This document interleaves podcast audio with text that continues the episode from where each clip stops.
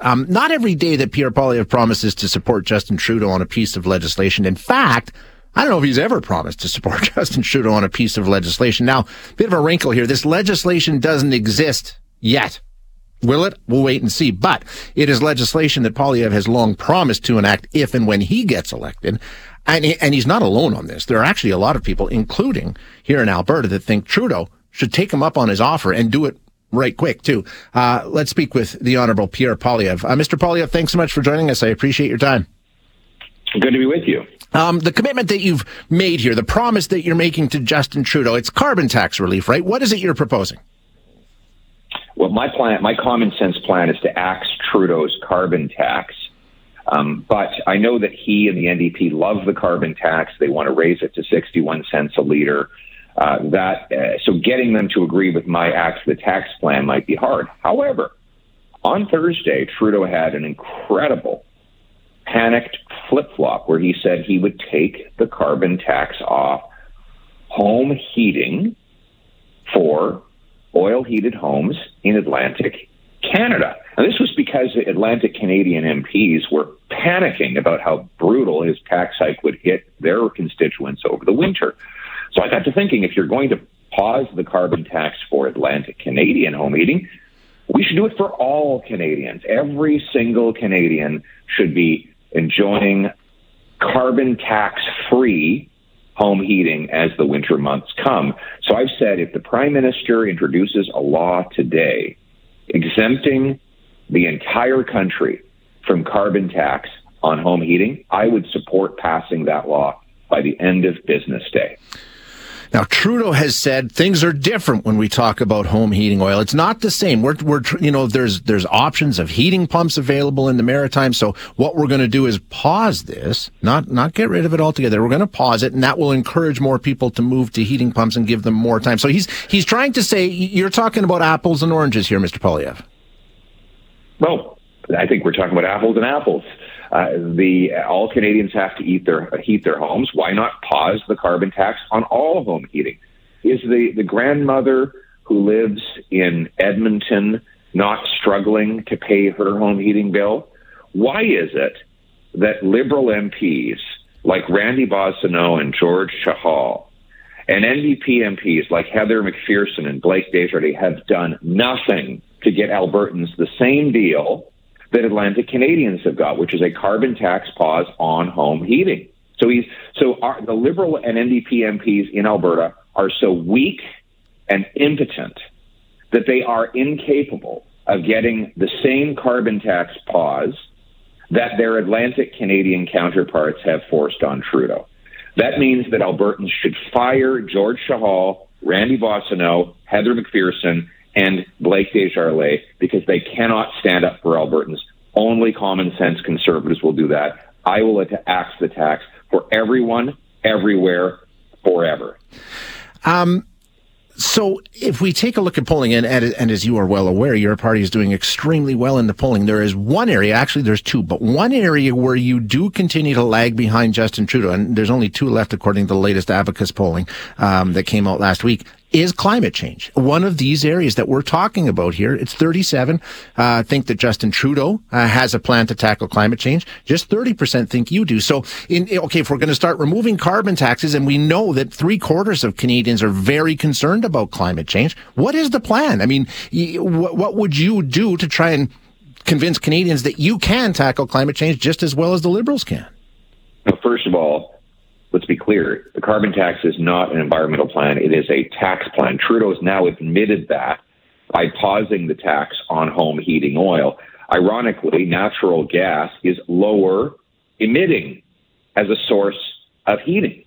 So you get more heat with less carbon emissions from natural gas, and yet he's taxing that at a higher rate. Why? Because this is political science and not environmental science.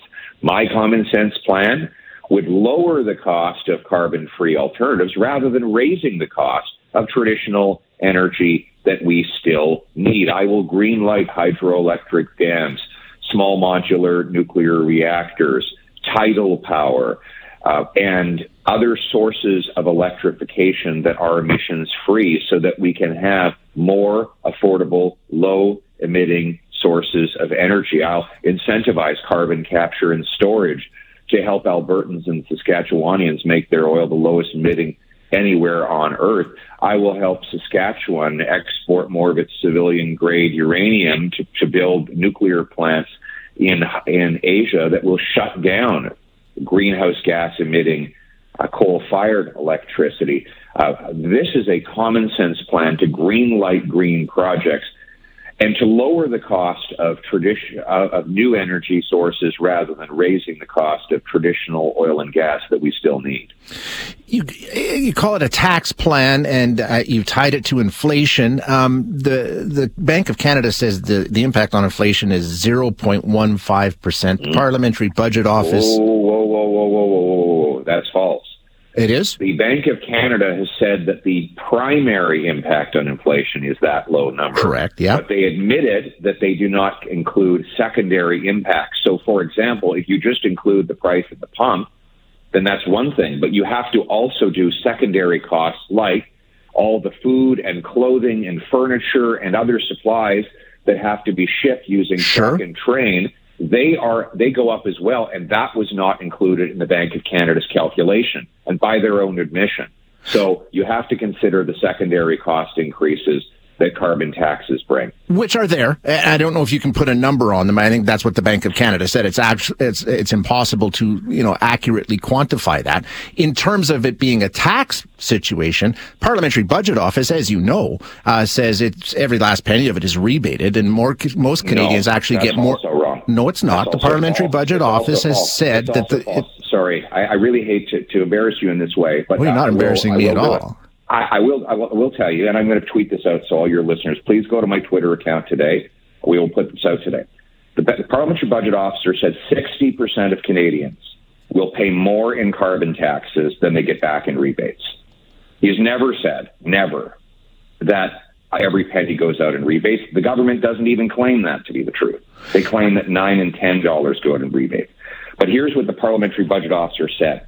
He said that when you take into account the direct fiscal costs to families and then the economic impact sure. to families, 60%, 60, a majority, right. pay more in carbon Those taxes are- than they get back in rebates. That's the parliamentary budget officer appointed by Justin Trudeau. That's what he actually said and I will tweet that. I will tweet out the very table okay. in which he says it. And I think Albertans, if I'm not mistaken, get hit the hardest by the carbon tax of all Canadians. So that's the the fact. And it's Liberal MPs like George Chahal, Randy Boissonnault, NDP members like Heather McPherson and Blake Desjarlais. They're the ones who voted to quadruple the carbon tax to 61 cents a liter and thousands of dollars more for home heat. Albertans need to fire the NDP Liberal coalition and elect common sense conservatives to axe the tax. We're running a low on time, but I do want to ask you about the Alberta pension plan. You have said that you think it would be good for Albertans to stay into that pension plan. I got a couple of questions. Um, there's a good possibility if this comes to pass, and I think it, it, it's not likely that it will. Um, how far would you be willing to go to push back against? Because you will probably be prime minister. Uh, you know, if you were elected, the timelines would line up where you would probably be prime minister should this come to pass in 2025 or 2026. How far would you be willing to push back on Alberta to try and maintain what we have with the CPP as it is right now? Let's start off with the fact that we never had this problem before Justin Trudeau. One that has destabilized our fiscal federation by attacking Albertans. He attacked the oil and gas sector to favor Saudi and other dirty dictatorship oil. He has passed an unconstitutional bill, C69, that undermines your the, the Alberta economy. And he's now charging a higher carbon tax on Albertans than on other parts of the country. It is because he has attacked Alberta and uh, betrayed Albertans that we're even having this debate. When the previous conservative government was in place, there was no province trying to pull out of the Canada mm-hmm. Pension Plan. What we need to do is get rid of Justin Trudeau and and replace him with someone who treats Alberta fairly. And as a born and bred Albertan, I will treat Alberta fairly. Albertans will have control of their resources. They will have a carbon tax free country to live in. Albertans will be respected. They will make their, they will control their own destiny. And I believe that will unite our country when it comes to CPP and every other federal program. Um, back to the question that I asked, and as you know, this far predates Justin Trudeau. They've been talking about this No. for as long as I've been alive in Alberta. No, no, no, Daniel Smith not- wrote a piece, piece on this back in 2003.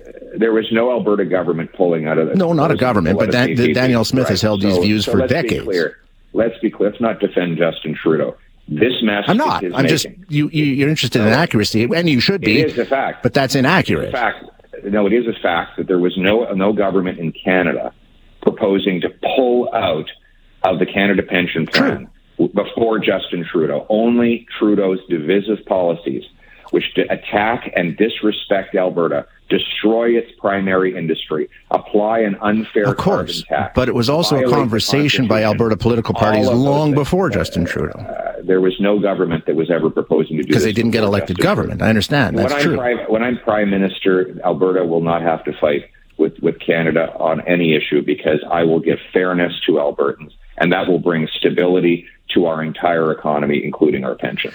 Do you think the 53% of the CPP holdings, the $334 trillion that Albertans are being told would be their share of the CPP, do you think that's fair? Do you think that's realistic? Do you think there's any way that that could actually come to pass?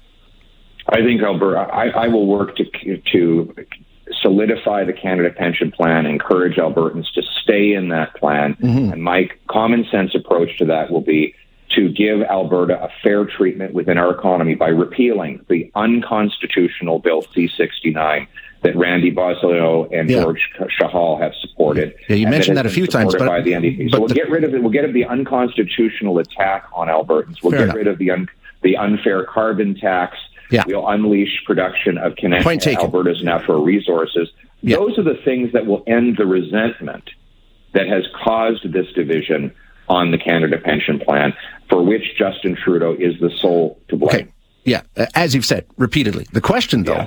do you think the $334 billion and the 53% of the CPP holdings is a realistic number to be I taking to I don't Alberta? know the. I don't know which number is the, the realistic number. What I know is that it is unfortunate we're even that Albertans are even forced by Mr. Trudeau to have this conversation. He has divided our country, and now there's serious consequences for it.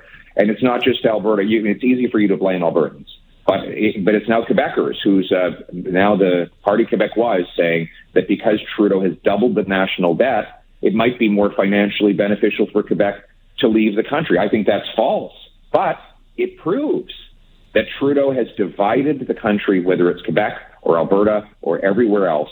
His economic agenda of destroying primary industries, doubling our national debt, driving up inflation is a threat not only to the livelihoods and pocketbooks of Canadians, but also to national unity.